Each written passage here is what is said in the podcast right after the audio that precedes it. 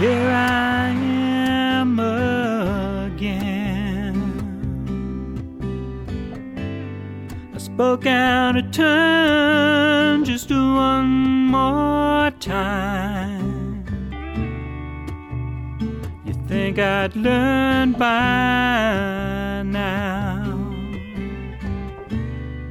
Half of what I say can make you cry. Well, welcome to this edition of the Whiskey Mop Music Radio podcast series. I'm your host, Todd, middle initial C Walker. Yes, that's right, it is me. And we are currently listening to a song from the 2008 CD titled Doug Allen Wilcox by Doug Allen Wilcox. The song is Slow Learner. Let's listen to the rest of it.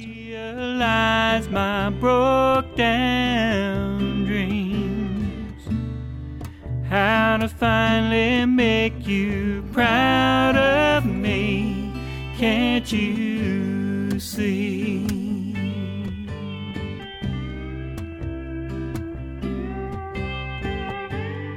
I lost my heart again to a shiny thing, a prize I can't obtain. You might wonder why. I ride round and round, can't ever grab that big brass ring. I'm a slow learner. Sometimes all I need is one more try. Give me one more chance. I might grow up before I die. Sometimes a flower just won't bloom until the time is right to open up and fill the room.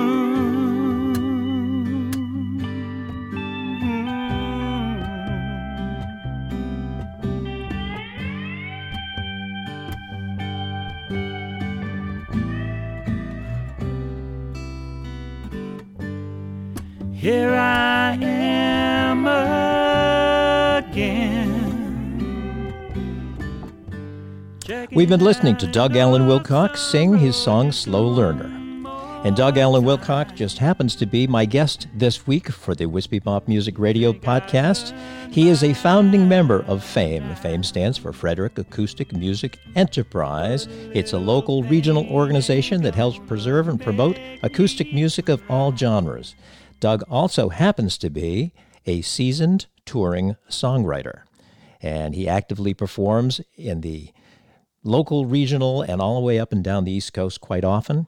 And I'm so pleased to have him on the show today. But because of the coronavirus health scare, it's advised that we don't sit across the table from one another or congregate in large groups. So I will be speaking to him via cell phone. So while I get him on the cell phone, you're going to hear a little bit of bumper music. And the song that you're going to hear is Keeper of the Stars by Doug Allen Wilcox.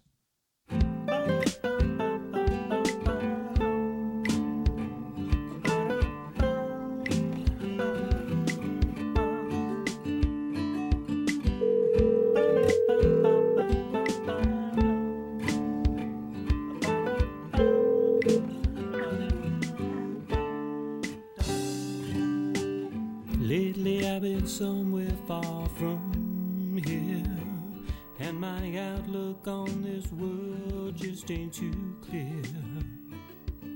Some days I can't seem to find the path to be taken between your heart and mine. Doug, are you there? I'm here. Oh, I'm sorry. I was waiting for you to say, hello, how are you? Oh, That's quite all right. I was, This, I was listening to the music. can you actually hear it? I can, yeah. yeah. Oh, okay. Do you recognize the song? I, I can. I, I haven't heard that song in a really long time. nor that version. well, I thought it would be perfect for bumper music while I get you on the phone. And uh, it's going to go away now. There it goes. there we go. There we go. Well, ladies and gentlemen, I'm speaking with Doug Allen Wilcox, and he is a founding member of Fame, but he most importantly is a touring, and I say touring because he still does tour, maybe not as extensively as he once did, touring singer songwriter.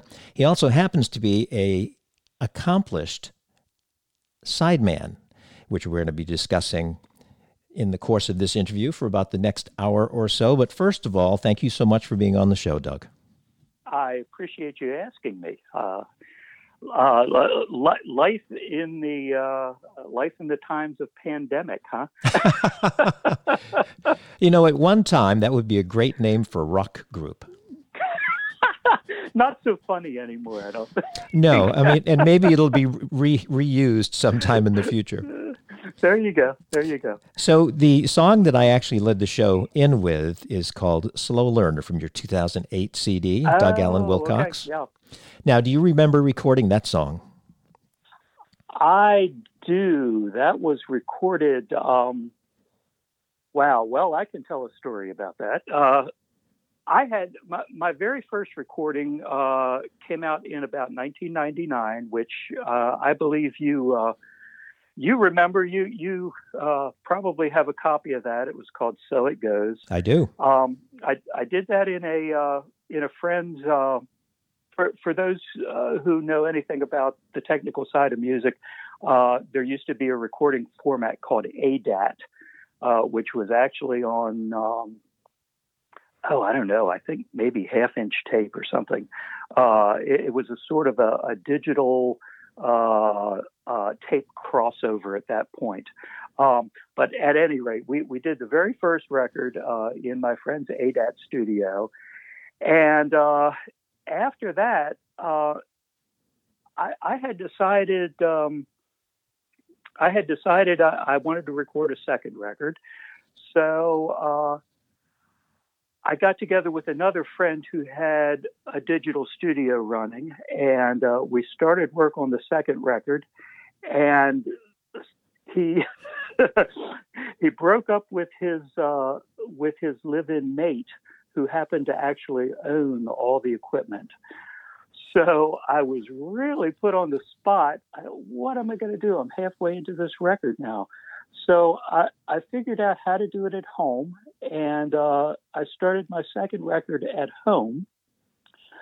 And then we fast forward a little bit further, and that, and that was a learning curve. It's it's been a learning curve for the past uh, uh, 30 years here. But uh, uh, fast forward a little bit to the the third CD that came out that contained Slow Learner, and by that time I was getting I wasn't great, but I was getting more comfortable with recording at home. So actually, Slow Learner was uh, recorded in my office uh, in Frederick at the time. Uh, me doing all the instruments and all the vocals, and uh, yeah, so that that's kind of what happened there. Well, what was your studio like at that point in time? What were you recording with? I had here again. Maybe some of the the technically minded folks will remember some of this. My software was Cakewalk, and it may have even been a free something because my budget was my budget now isn't much better, but it was certainly limited. And I had um, a Windows based uh, desktop computer of some sort. Um, I think the most advanced piece of gear I had was maybe a uh, a cheap Russian-made uh, condenser microphone, and uh, and and that was pretty much it. Uh, little set of computer speakers to monitor with, and uh, and there you go. now, did you record directly into Cakewalk, or did you have a preamp that you went through? Um, at that time, uh, and and here again, still really pretty uh, basic. I do believe I had a um, like a four channel mixing board that that was really supposed to be for live sound that I ran uh, mics into. And, and and of course I multi-tracked so it was one track at a time one mic at a time. Uh, but I was running into the little mixer, and then from the mixer, and it was still at that point in time like RCA connectors and things, you know. So I ran from the little mixer into the computer uh, soundboard, uh, and then that went, of course, into Cakewalk. Well, the quality of that CD, because that's the is that the, that's the one that Slow Learner was on. So that'd that's be the uh, Small Town CD. Okay, uh, I'm pretty sure. Yeah. Okay, but it actually sounded very very good. Well, thank you. I I, I was fairly proud of it, and it it ended up getting radio airplay. It was good enough for that back in the day. So that's all you can ask for. yes, sir. now, your first CD, the So It Goes CD, you had yeah. other folks uh, track, you know, guitar parts, things like that. I think, didn't you? I did. I did. Yeah, yeah. Um, my uh, my input on that CD, I, actually, at at the time, I had been working in bands, and I had a core group of musicians that I played with. Uh, for for 10 or 12 years out in some stage bands and then we'd just get together and jam we'd do events um, so at the point in time i had been songwriting pretty much since i started playing in groups which was uh, the very very early 70s um, but i hadn't really explored songwriting until shortly before that first CD came out, and I, I I had stuff that I had sort of backlogged for quite some time and wanted to record, uh, but I I was I had designated myself at that point in time as a singer songwriter. I was no longer a band member. However, that core group of people that I talked about. Um, at that time, uh, I hadn't started traveling yet, and so we were playing local shows around Frederick, Maryland. And uh, because I was working so closely with those guys, they were all they were my backup band for live shows at the time, and they also then uh, uh, were my were my session band. So uh, it was uh, Bill Leppertz, uh, his brother J.T. Leppertz, their cousin Harry Leppertz, and a fellow by the name of David Horch um, and I believe that was uh, I believe that was the group of, of folks, uh, local pedal steel guitar player by the name of Buddy Griffin uh, was on that CD. Um, I believe that was it, but uh, yeah, so, folks I was familiar with at the time. Uh. now, did you find it much more difficult when you did everything yourself, or was it easier? Um, um, there's a plus in my experience. There's a plus side and a minus side to that. Um, in later years, I also did some more work uh, out of house uh, in in another fellow's studio, and by now we had upgraded. He had the full um, he had the full complement of, of Apple equipment and and Pro Tools and and whatnot.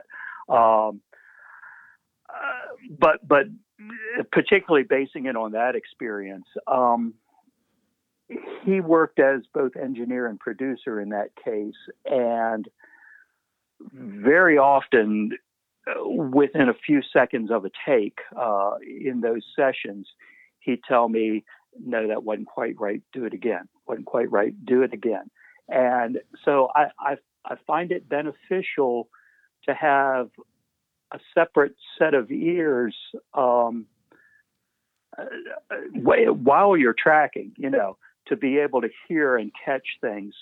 Um, the the upside then to recording at home, I, I, you know I'm not able always able to catch things on the fly, but I do find it a whole lot more comfortable uh, because my schedule uh, w- with any given session is completely my own.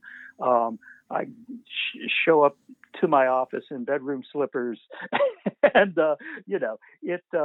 Uh, so, so there are there are the upsides and the downsides. I, I think basically it's just you have to be a whole lot more um, uh, dis- discretionary when you're recording yourself and it takes a little more time to to get that done. Uh, um, other than that, if if time is no object, I actually find it I, I like it a bit better. Um, Which the uh, in home or the the, the in home the in home yeah. Um, well, it's really amazing how many songwriters, and not necessarily even songwriters, but singer songwriters, right. Um, which encompasses people who write and who also just do covers, who now produce and engineer their own CDs. They may, or their own recordings, I should say, because now mm-hmm, it's mm-hmm. going back to albums and things like that. But the but they they will then bring people in when they want someone who plays something they don't play, but they sure. do it in in their basement or they have a say a cottage out behind their house or up in the attic or, or whatever. It's really quite amazing. Technology has has made it so easy. The the technology has gone in leaps and bounds, and it's just crazy. Yeah, I could I could actually do a, a, a, CD quality recording on my phone at this point if I really, really wanted to. Now, you know, it's a it's a little more difficult to work around things like that, but but the quality is there. Um, I, and I thought I they were just for making phone calls.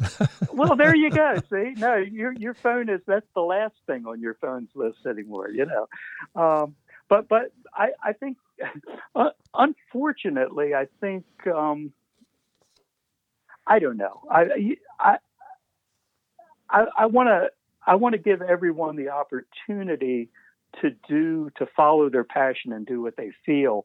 But I do feel a certain downside in the current technological environment in that we have an awful lot of folks who are able to record uh, without necessarily quite the uh, quite the level of talent. Uh, one, one, can record and put something up online, uh, and uh, you know, in the matter of a day, and um, uh, our our bars have the the level of our bars have changed a little bit. I think that's that's uh, we no longer have record companies uh, who are able to say thanks but no thanks. You know. well, and, and you also so, don't have the record companies who say carte blanche here, take three months, make a CD. And this is true. This is true. Again, upsides and downsides. So, uh, yeah, it, it is what it is. It's an, a very interesting time. Uh, I don't think I'd have it any other way. I mean, um, I certainly, wh- whether you like my songs or don't like my songs, or, or, or think the level of recording is good or bad or whatever, uh, I do enjoy the very fact that I'm talking about it, being able to to do it on my own without uh, restrictions from from anyone. No one's telling me, "Nah, sorry, that's a bad song. Don't record it. We're not going to finance that recording. Um, so, you know. Well, when you, you speak about um, self recording or recording in your own mm-hmm. home studio, whatever it is, one of my favorite CDs, and I was reminded of it by my son this past weekend, was um, David Gray's White Ladder CD. Okay. It came out in the, I guess, the, gosh, mid to late 90s. Mm-hmm. And the first two songs on that CD, one of which became very, very popular, the um, I was just amazed when I read that he recorded that in his house, like in a spare oh, bedroom. Sure, right. And, and, it became a worldwide hit. And so that's when I realized you can do things yourself as long as you understand the process. Exactly. Now, what do you use now for recording that's different from what you did back the first time you did it? Um, my mic has upgraded. I still only have one one good condenser mic. Uh, it has upgraded to uh, some level of uh, Audio Technica, and, and, offhand, I can't tell you which one that is. But so so that's bumped up a little bit. Uh, as far as uh, the rest of the technology, everything is. Uh, Apple these days, and to t- to to tell you the truth, um, I'm recording straight into uh, GarageBand on an iPad. That that's my first level of of recording.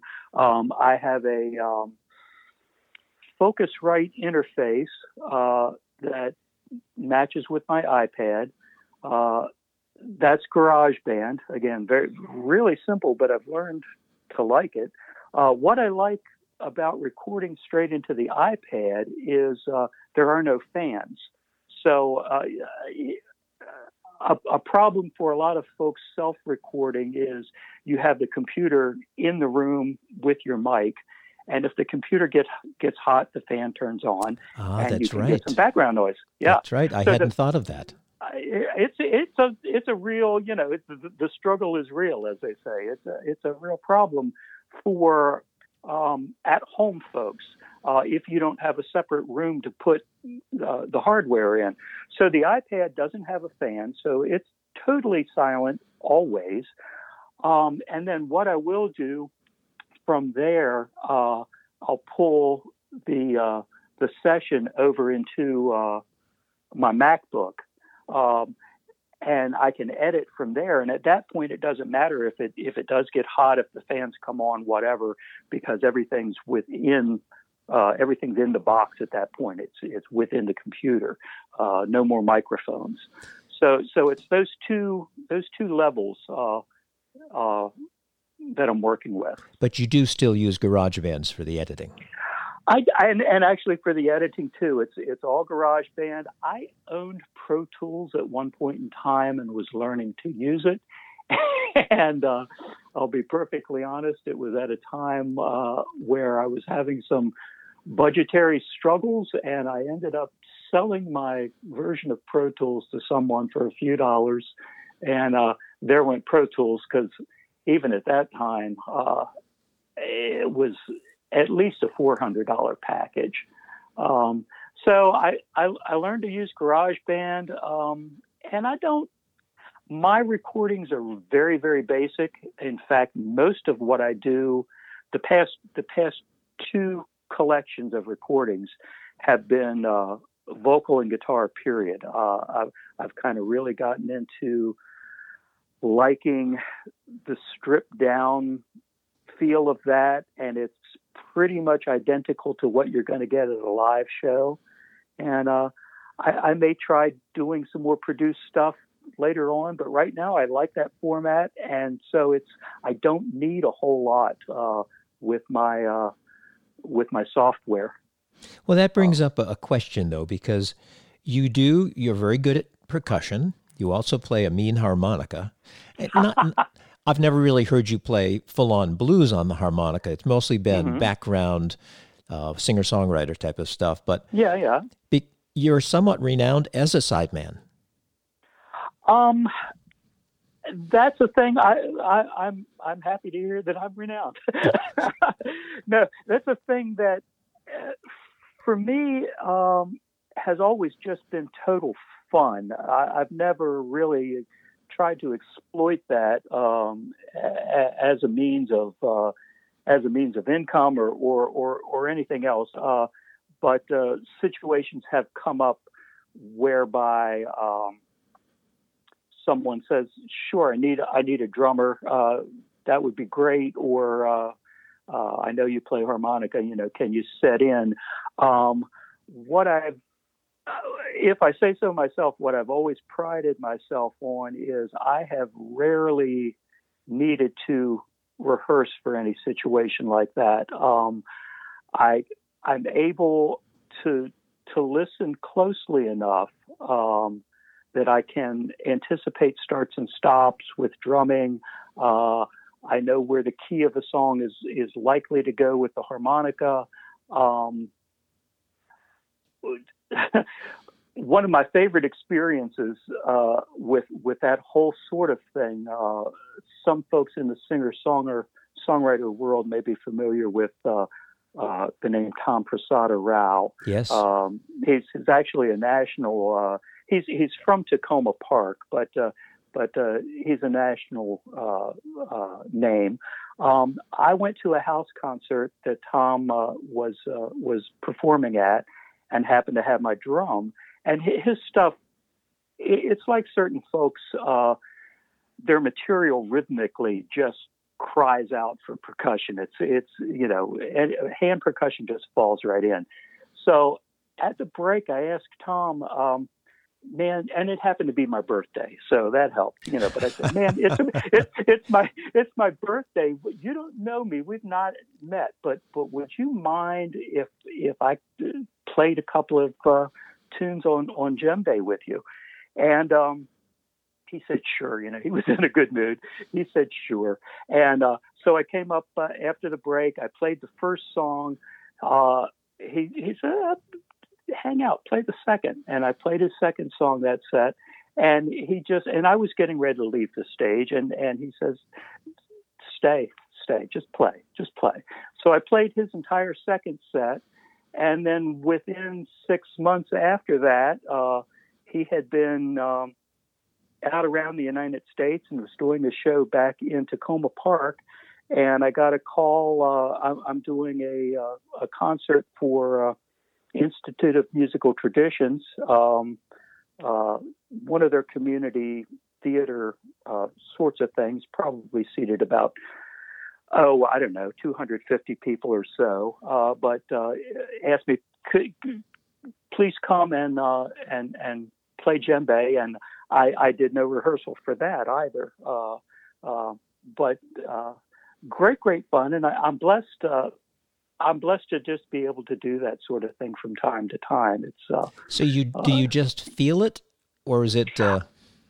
I I do, um, especially rhythmically speaking. Um, I think I've always had an affinity for uh, for that type of thing, for feeling that type of thing. Um, my my first musical instrument was was when I was about uh, I don't know maybe three years old, something like that. Happened to be a uh, a plastic uh, Mickey Mouse guitar with nylon strings on it, and it had a little crank that, that played a music box inside.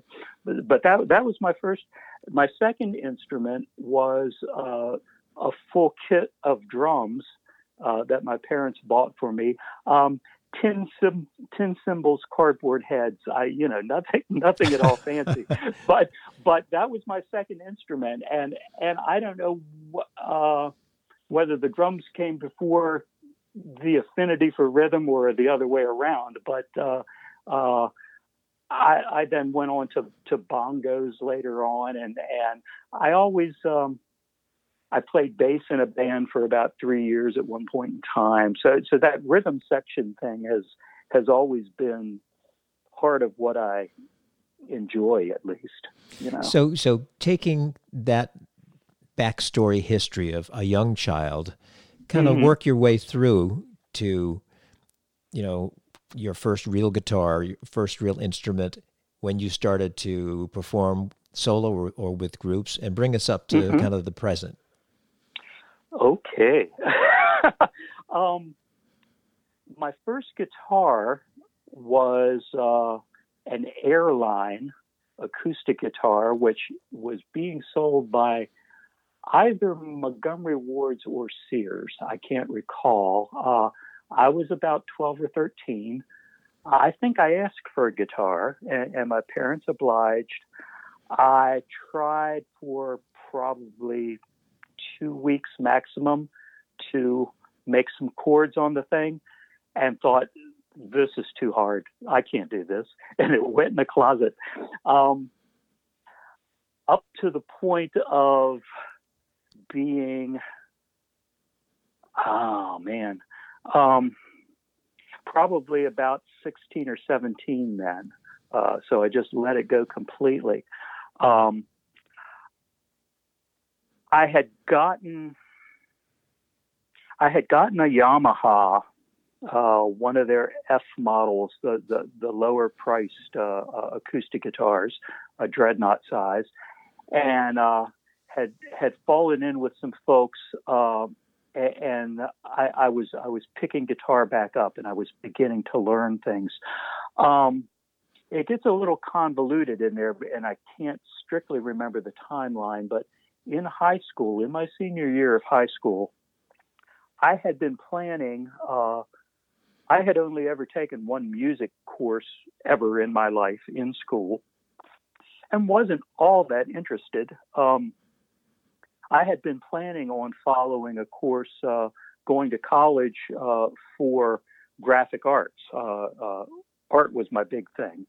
Um, and somewhere during senior year, it must have been the Yamaha guitar. I took out to a church coffee house and I played one song that I knew sort of, uh, which was a Jonathan Edwards song, a singer songwriter from the time. Played that song. I came back to school on Monday and someone said, Hey, you know, these guys are starting a band and and we heard you play uh, at the coffee house on Saturday night. You really should audition with these guys. And so I did. I auditioned as as lead singer uh, with with the the band that was starting up. I got the gig, and from that moment, um, art went out the window, and I became a musician. So, uh, uh, uh, and and then it was a, a, series of a series of rock bands, and uh, I became uh, integrated with the uh, the folks I had mentioned before, the core of folks who who played on my very first CD. Um, I started writing more. Uh, I started at one point in time playing out more solo. Um, followed up uh, a timeline like that uh, until the very last cover band I was in broke up and I was so fed up with the scene, uh, so fed up with playing in bands and playing in electric groups that I took a full five years off. Um, was working a day job at the time uh, until I got the itch again and just couldn't take it. I had to get back out and play music. And at that point in time, I said to myself, I had I had come to dislike playing solo. Uh, there were only bars to play in. No one listened. It was a real chore for me. But at that point in time, getting back into music, I said to myself, if you want to do this, you you can't be in a band again. You know where that's going to go for you. So you're going to have to do it solo. You're going to have to figure it out.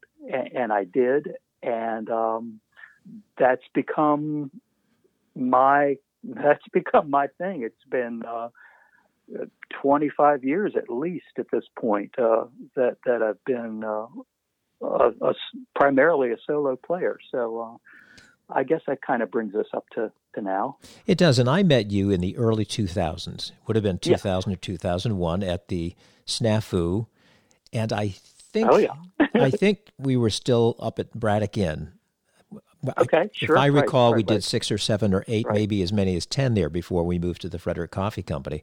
But I mm-hmm. do remember, at least I think I remember, you had been touring or traveling somewhat as a songwriter at that point in time.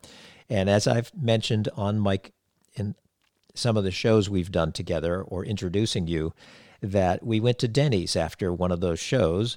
It's like midnight or twelve fifteen. It was David exactly, Morreale and yourself and me and Kate was with us, I think, or oh yeah, yeah. And I remember saying to you, "Gosh, you know, I can't wait to be, become a songwriter like you." And you said to me, and and I remember this clearly. You said, "But but Todd, you are a songwriter."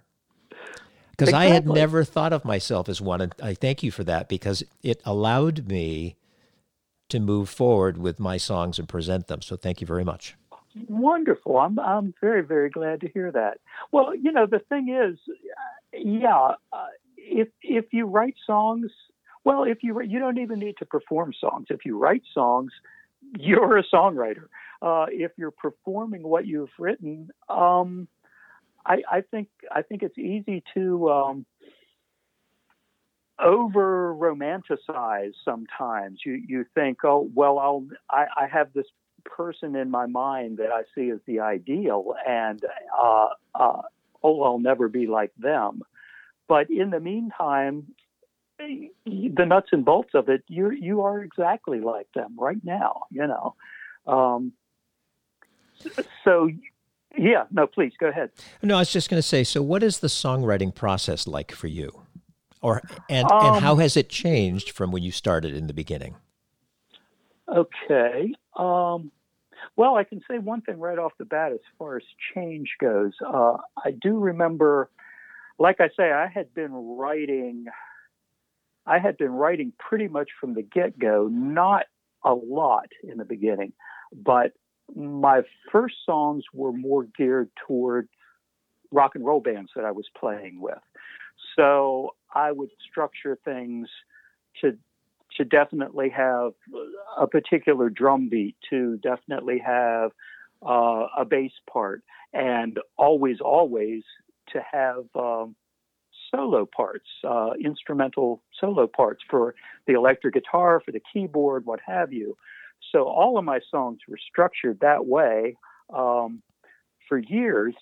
And the biggest change came when I started writing for myself. Uh, the first bunch of songs I wrote had instrumental breaks in them that ended up just being me strummy strummy on the guitar uh, because I, I, couldn't do rhythm and lead at the same time, you know, obviously. Uh, and I'm not sure I was playing much harmonica then uh, to fill the gaps. So I, after a bit, I realized, you know, if you're writing for yourself and if you're just playing these solo, you need to restructure songs so you don't necessarily have those instrumental breaks in there. Uh, do a do a bridge differently, repeat a chorus, do something that fills fills the gap without having to to have the uh, the instrumental parts in there. Uh, so that that was a big change. Um, in terms of uh, the process, uh, I think probably the biggest question that all writers get asked, "Do you write the lyrics first or the music 1st mm-hmm. And I'll I'll be honest that that's really uh, it really really just depends uh, for me. Uh, I'll make notes. I'll jot notes of phrases down that that might turn into a lyric later on, so I'll have those lying around. But I'm constantly also noodling with guitar parts, uh, and and so an awful lot of the time, uh, a guitar riff will turn into, will sort of blossom into something else. And then I'll try and figure out what do I have around lyrically that I can fit into this cool phrase uh, uh, instrumentally that I now have, you know. So, uh, um, but then also, I think I'm always, I don't write I say I don't write frequently, and that means that I don't turn out complete songs eh, with with any amount of speed.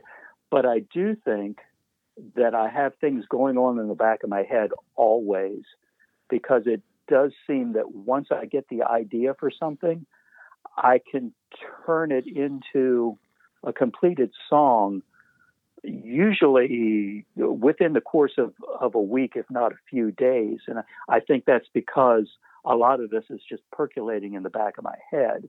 Um, and I, I, think other folks work the same way, but uh, it, it's not always nuts and bolts on a piece of paper every day. It's sort of getting processed back there and then presents itself. Uh, if you if you get that.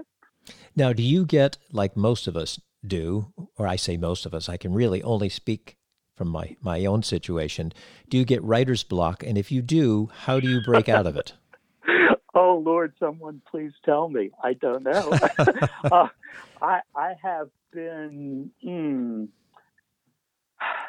the frequency of my coming out with a completed song uh, here lately has been has been less and less. Uh, in fact, I've I've started trying to work more on instrumental things, uh, just because I I don't seem to have the inspiration uh, lyrically uh, w- within the past. Um, I don't know. It's been a while. It's been it's been a year. It's been maybe more. Um, and so I, I, I wish I had comforting thoughts on how how to break out of that. I, I really don't. Um, I have tended in the past to find that um, I was writing more during times of of of not being emotionally well. Uh, you know, ha- having some difficulties of one or another. Uh, and I can't say that I, I have been happier, but but but there there has still been some troubled times, uh, and and they're still not really bringing forth the song. So um, uh, yeah, I don't know. Without rambling on too much about that, that's that's kind of what I have to say there, I guess. Uh, well, you have done. I if someone asks me and they say, "Well," because I do get sometimes emails from from people on my weekly listener list that I send out I'll right. get a question. There's two or three people who may not have heard of somebody, and they'll say, Todd, what is that person like? What's their music like? Mm. If they ask me about you, I say, well, first of all, he's a terrific guitar player. He has kind of a, a folky jazz, sometimes almost like a bossa nova feel to some of his. Um, and you don't strum a whole lot now. You, you no, do no. a lot of that's what I say that bossa nova where you're plucking on multiple strings and giving it mm-hmm. kind of a rhythm all on its own. So the um, that's and but you've also you've done kind of jazz and I guess and you referred to it in an email yesterday. You said genre hopping. Ah, uh, yeah, yeah, yeah. Um, yeah, if we want to talk about that a little bit, sure. I, a, a, a, blessing and a curse, I do believe. Uh, wow. Uh, going all the way back to almost as far as I can remember, really. Um, my tastes in music have been so varied. Uh, I'll I'll grab onto something and and then hear something else, and my head gets whipped around, and I go in that direction. Um, then when it came to to writing my own songs, all that got incorporated, and, and I found myself. Well, I'd want to emulate the singer songwriters, so I'd want to try and write something like James Taylor, and then I'd get into a thing where, oh man, I I, I really love. Uh, Al Jarreau this month, you know, and and and and not that I'd ever really sound like any of those people necessarily, but the influences in my mind would come into my to my writing. So over the years, I've gone from writing things and playing things that sounded sort of country folkish to more more jazz, uh, less folk, uh, more. Um, I, right, now, and, and, my voice has changed over the years too, so that that that comes into things. Right now, I kind of call myself. Um, I'm not sure what they call it, but but I I feel like there's maybe more of a little R and B and soul influence in some things. Um, but and, and I think that's great if one can also manage to sound like themselves uh, and just incorporate the influences. I, I, think the downside for me has been I've gotten so wrapped up uh, over the years in in really really loving a certain thing at one point, and I'll throw myself completely into that to the detriment of any other styles that I've done. And, and, I think over the course of time, I've maybe thrown some listeners for a loop uh, in that they'll hear a show or they'll hear a CD and go, oh, okay, that guy does that. I like that. And then next month I come out sounding like something different. And they go, what? Wait a minute.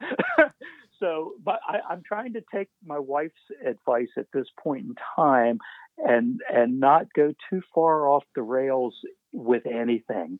Uh, try and, and be as much like me, whatever that is, as I can manage, and just incorporate influences and, and not try to be uh, Mick Jagger or Al Jarreau or or anybody else in particular, you know. Well, speaking of influences, let's go back to your high school years and then your college years, because that's okay. the that's the time many musicians slash songwriters find that that's where their in other words the childhood through early adult is where they get most right. of their their right. musical influences who were your favorite people to listen to groups people whatever in that time period? Um, let me preface by saying all my cover songs, uh, 90% of, of the cover songs that I do play right now are from the 70s. So that, that answers a lot right there.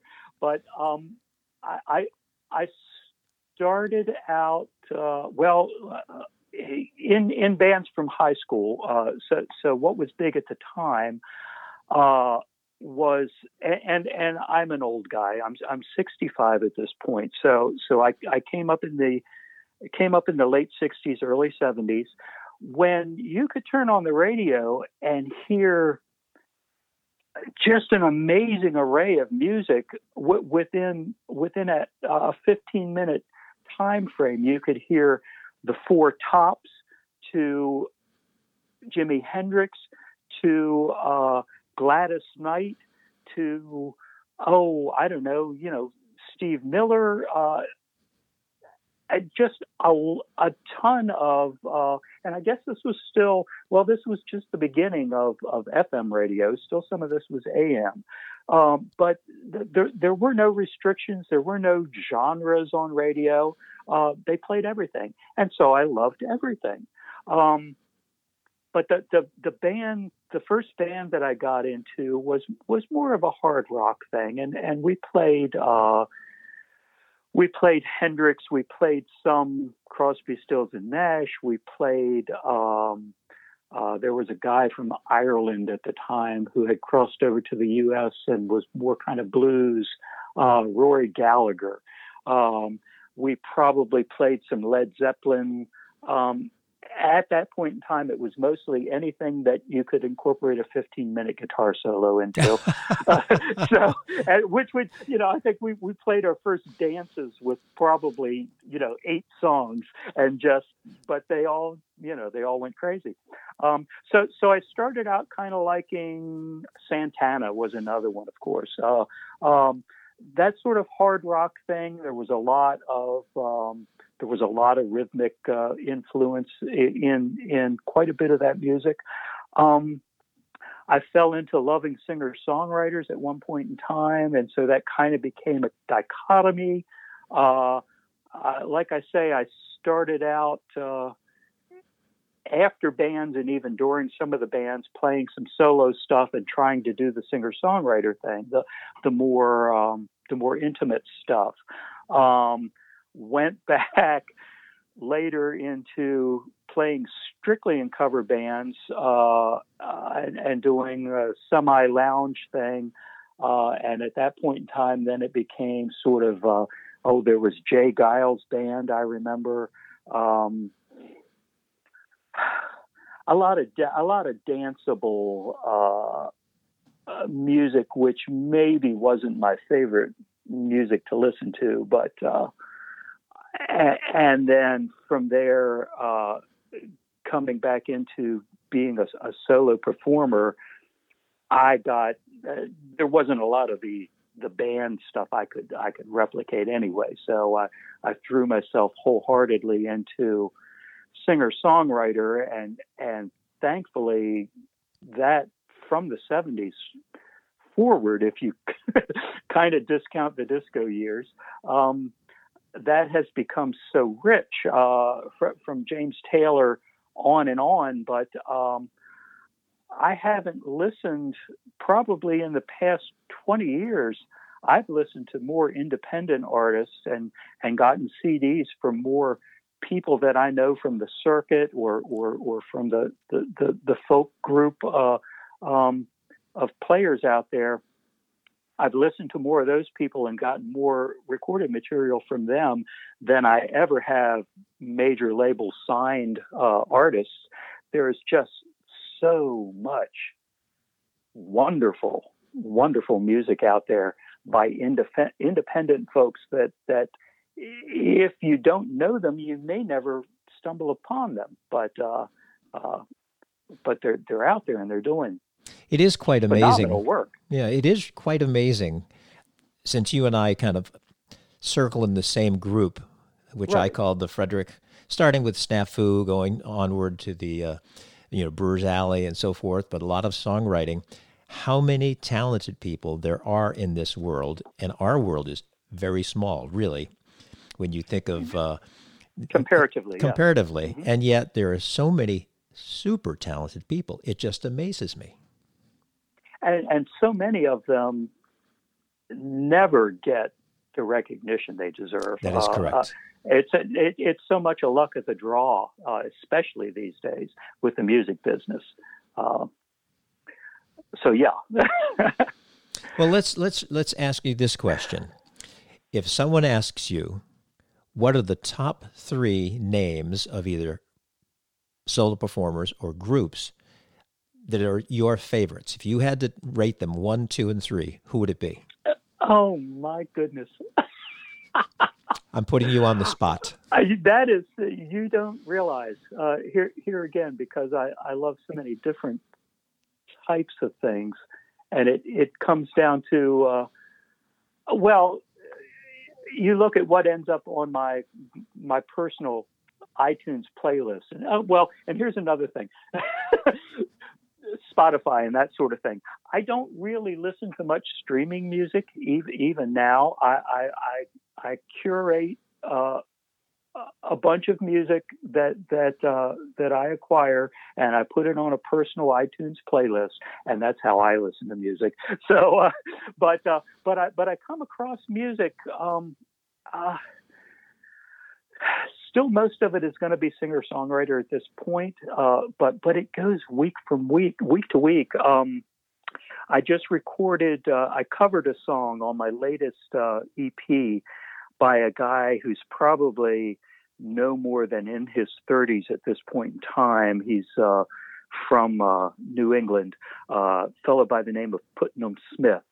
Um, he plays uh, banjo and mandolin and some guitar, and his style is sort of neo old time, I guess you would call it, but but his his lyrics are a lot more pop.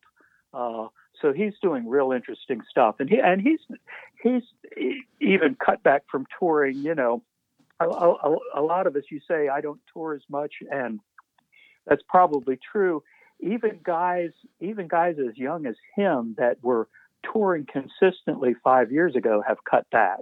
Uh, but there, there's a guy. So if, if anybody wants to look these people up, there's a guy named Putnam Smith.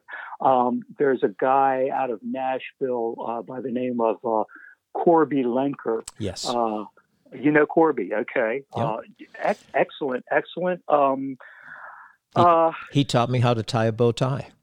Are you kidding me? Yeah, oh, he, he wow. had a little video on YouTube on how to tie a bow tie. Oh, wonderful. Yes, he wears a bow tie. Yes, exactly, exactly. so funny. Um, who's the gentleman? Um, oh wow, I'm drawing a blank on someone else, and I have to apologize. But but but at any rate, you know, I I would encourage people um, if if if acoustic is what you're into, if singer songwriter is what you're into, um, go onto YouTube and just type in singer songwriter, type in uh, type in solo acoustic music. Um, see what that feeds you for a while and kind of go down the rabbit hole because you click on link to link to link and you can come up with some amazing artists here again. Uh, uh, it's what I do often, and, and why I am constantly coming up with new favorites.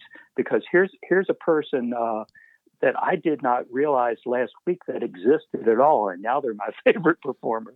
So. Uh, uh, I, I think that's a great resource. Uh, the the internet is a wonderful thing for that alone. oh, know? it really has just opened up well, I, I can only speak for myself, but it has opened up a whole new world of music for me because growing up on Cape Cod, during the mm-hmm. summer months, you worked. That's how you made your money. Sure. During the winter months, you were at school and doing sports. I didn't get a chance to go to many concerts and things that many of my contemporaries did.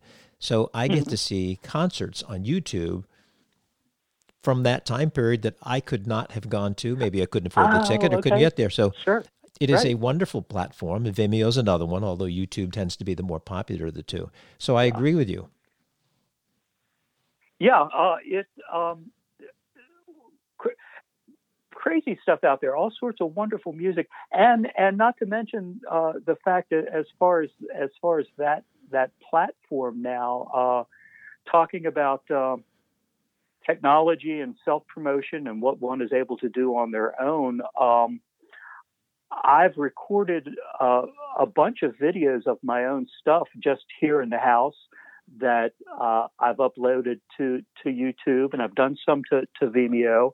Um, I I regularly, uh, if it's a if it's a show in a nice venue, um, uh, my wife will will bring out the the video equipment, or I'll have someone video, and uh, you know what we're able to uh, to then put up on YouTube and have seen uh, globally potentially. Uh, uh, that that just it, that's part of the the part of the our ability to to, to self promote our own work now. Um, here again, not really that long ago, um, we not only could not have recorded our own commercial material, but we couldn't have, uh, uh, you know, being seen on a video uh, uh, online was was really just not possible for the normal artist. And now it's it's uh, you know it's like tying your shoes, like you say, you know, it's it's uh, it's about the easiest thing in the world. So, um, well, you've been fairly successful with getting some of your songs on radio. Um, and I'm an old school guy. Radio can right. be YouTube or whatever. But I'd still call it the radio. I understand. At right. one point in time, I think you had a song that was played. Was it in Denmark or Holland or somewhere? Um, I don't recall. Re- recently, actually, within the past month, I, I, I, got some airplay in the UK, um, and that was that was cool. Uh, I uh, unfortunately I don't plan on touring over there uh, anytime in the near future, so I'm not sure what that play uh, may may get for me. But um, uh, I I still do. Uh, in fact if if there are no travel restrictions uh, by by the end of April, and and if things are are safe enough, I still do have two um, terrestrial radio show interviews on the books for the end of April, uh, and there there still are a number of uh, of folks um, broadcasting these. These are both. Uh, NPR sanctioned uh, uh, stations, um, there still are a, a lot of folks doing t- terrestrial radio, uh, much more on the internet these days. But uh, I, and I, I, I do have to. I, I don't. Um, I don't know how I may have gotten myself in, into the position of being able to have songs broadcast. Uh, I, but I I bless all the folks who uh, who uh, all the DJs and the and the and the programmers who uh, deem me uh, somewhat worthy because it's it is an amazing thing. Well, what is the the top song of yours that gets the most airplay? Um, I think I, I am not positive, but I think it may be uh, Buddha drives a minivan. Uh, I think that may be the top one, and maybe just because it's it's slightly quirky enough that it it grabs people's attention, uh, if just by the title. So, uh, um, I actually had a fellow. Uh, I get a fair amount of airplay uh, on a program called the Acoustic Highway that is on WHRV out of Norfolk. And I had a guy contact me out of the blue via via messenger um, maybe a couple of months ago now. Uh, who said I I was driving from Richmond uh, back toward the Tidewater area in Virginia, and uh, he apparently listens to the radio, uh, listens to that that show on the radio all the time. Uh, they played Buddha. He said I was so intrigued that I, as soon as I got home, I went on the internet.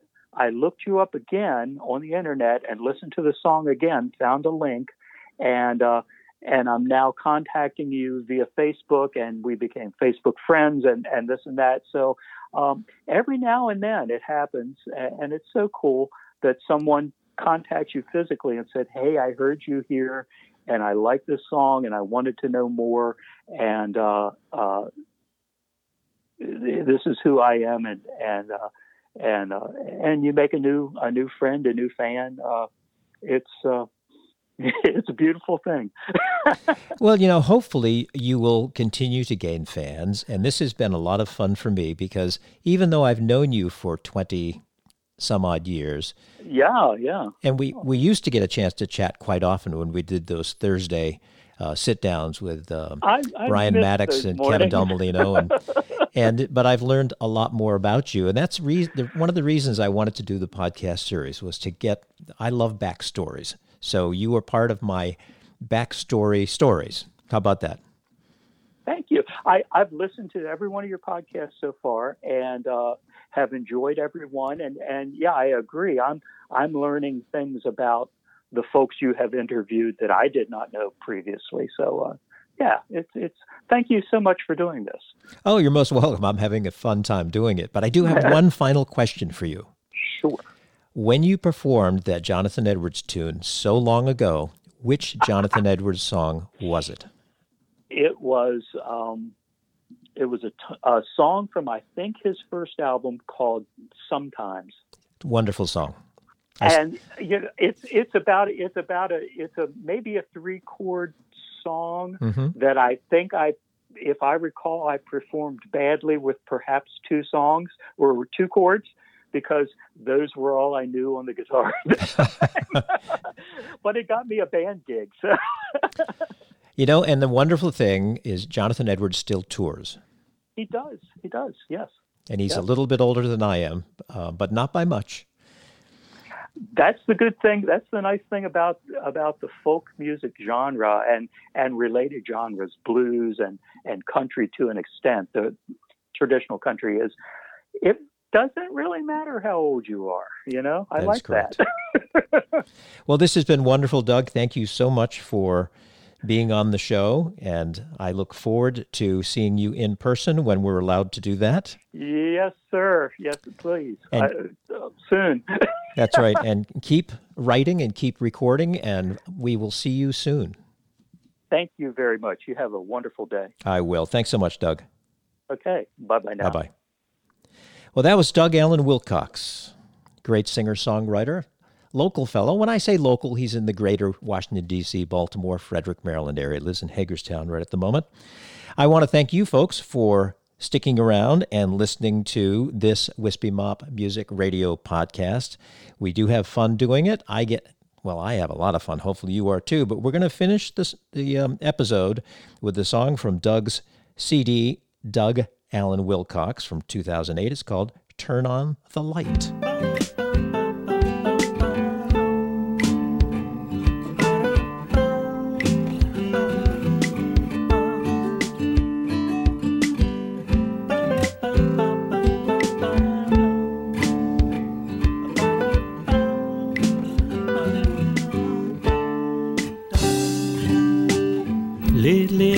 Somewhere far from here.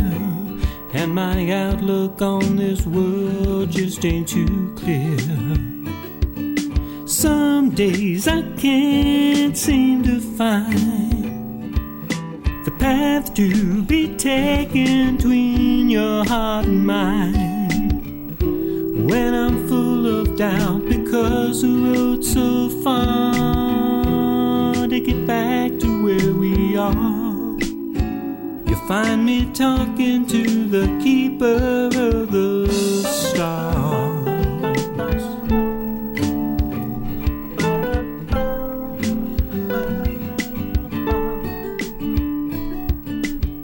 The Wispy Mop Radio podcast series is produced by Todd C. Walker and the Wispy Mop Music studios here in Frederick, Maryland. Thank you so much for listening. All music played on the podcast has been done so with the approval and permission of every artist. Thanks so much for listening. If you'd like to share the show with friends and family, they can either look it up on iTunes or Apple Podcasts, or they can go directly to Wispy Mop Music podbean.com. And Podbean is spelled P O D B E A N. Again, thank you so much for listening. We'll catch you next time.